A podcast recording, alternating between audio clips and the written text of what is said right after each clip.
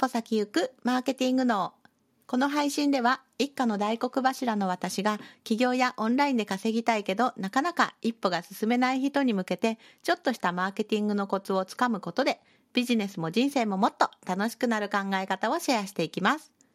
こんにちは、下坂恵理子です。今日はいかがお過ごしでしょうか？はい。じゃちょっとね、ニュースなんですけれども、ちょっと本題ね、今日入る前にニュースなんですけども、実は私これ今、えっ、ー、と、新しくなったポッドキャストの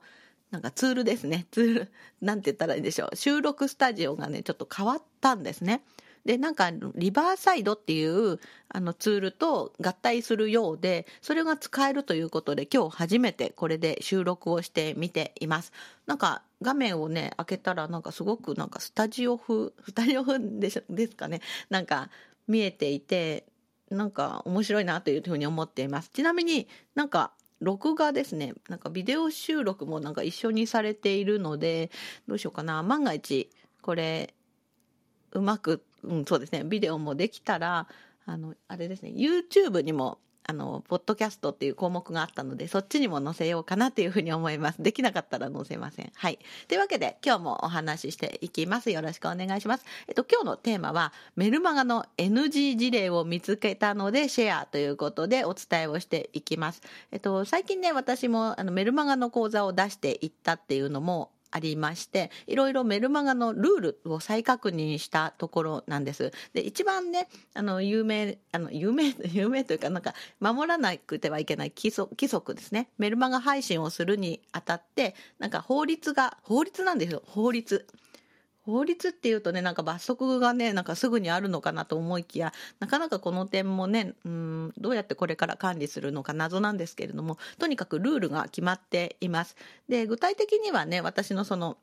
ユーデミー講座の方で解説してますので、あの、ここではさらっとにさせていただきますが、あの、気になる方は特許庁のホームページにメール配信のルールっていうのがありますので、その PDF 見ていただくとわかるんですが、あの、今、んと、気をつけるべき点が何個かありますね。あの、配信、登録解除、メルマガの登録解除を簡単にする、ワンクリックでしなさいとか、あの、できるようにしておきなさいとかですね。で、私のメルマガ取っていただいている方はね、お気づきかもしれませんが、今まではね、一番下に、あの、配信解除はこちらっていうボタンを用意してまして、それを押すとワンクリックで配信登録解除ができるようにしてありましたが、今後ですね、Google がの規制の方のこっちの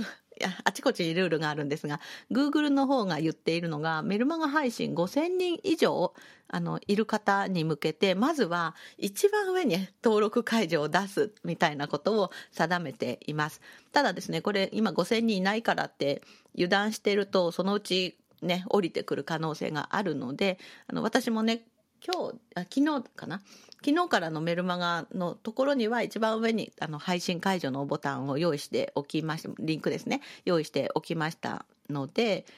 うん、やっぱりこう目立つところに分かりやすくするっていうのが一つですね。はい、というわけでそれとと、まあ、そういうこととかもう一つねあのあもう一つでもないですね。もう一つ重要なことは、まあ、もうこれをあのずっとお伝えしてきてますが配信者の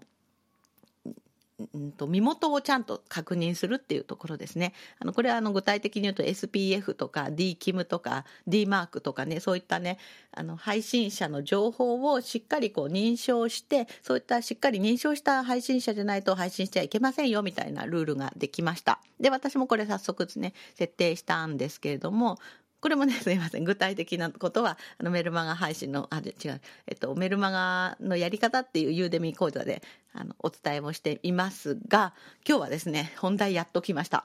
私が見つけたメルマガの NG 事例というものを具体的にね、見つけたので、それをお伝えしようと思います。で、えっと、じゃあ具体的にどういうことが来たのかっていうと、ちょっとそれを出そうと思って、はい。はい。こういうふうに来ました。一番上にね、確かにその方は配信登録解除の、あの、文言入ってたんですね。このメールは当事務所のお取引様、お取引先様、名刺を交換させていただいた事業者様、過去にイベントやセミナーにご参加していただいた方。次です。メールアドレスを公開している事業者様、資料請求をいただいた方へお送りしています。今後のメールを受信しない方は、あの、こちらから配信停止が可能ですっていうふうに書いてありました。はい。さあ、どこが問題だったでしょうか？はい。どこが問題だったでしょうか？はい。正解はですね、ここです。メールアドレスを公開している事業者様ですね。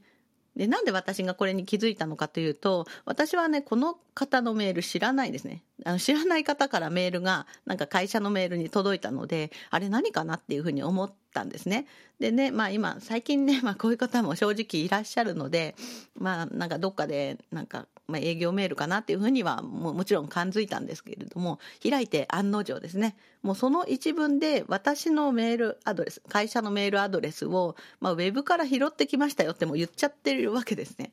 これはですね、法律違反なんですね。はい、知らなかった人もいるかもしれませんが、これは、あの、メールがもう公開されているからって、それを勝手にオプトインですね。あの、勝手に自分のメルマガリストに入れてですね、それを送ってくるというのは、一応これは法律違反になってます。はい。あの、ぜひ具体的には、あの、特許庁のページ見てほしいんですけれども、あの、そこにはあの、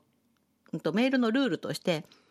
メールのオプトイン、オプトインっていうのは、あの、登録ですね。登録。で、もしかして私のね、あの、じゃあこのね、下に貼っときますけれども、あの、メルマガ登録を私のするときって、絶対にメールアドレスを自分で記入をして、あの、登録するっていうボタンを押すんですね。で、登録するっていうボタンを自分から押した行為が同意になるので、あの、これはね、自分から登録してるからいいんですけれども、勝手にね、人のメールアドレスをね、あの、自分、自会社にね、登録したら私は知らなかったわけですね。で、勝手に登録されていたということは、あの、それは、あの、今、法律で一応ダメということになっているわけです。いくらね、そうやって配信解除はこちらって書いたとしても、あのオプトインの同意がないメールアドレスを勝手にね、持ってきているっていうのは NG なので、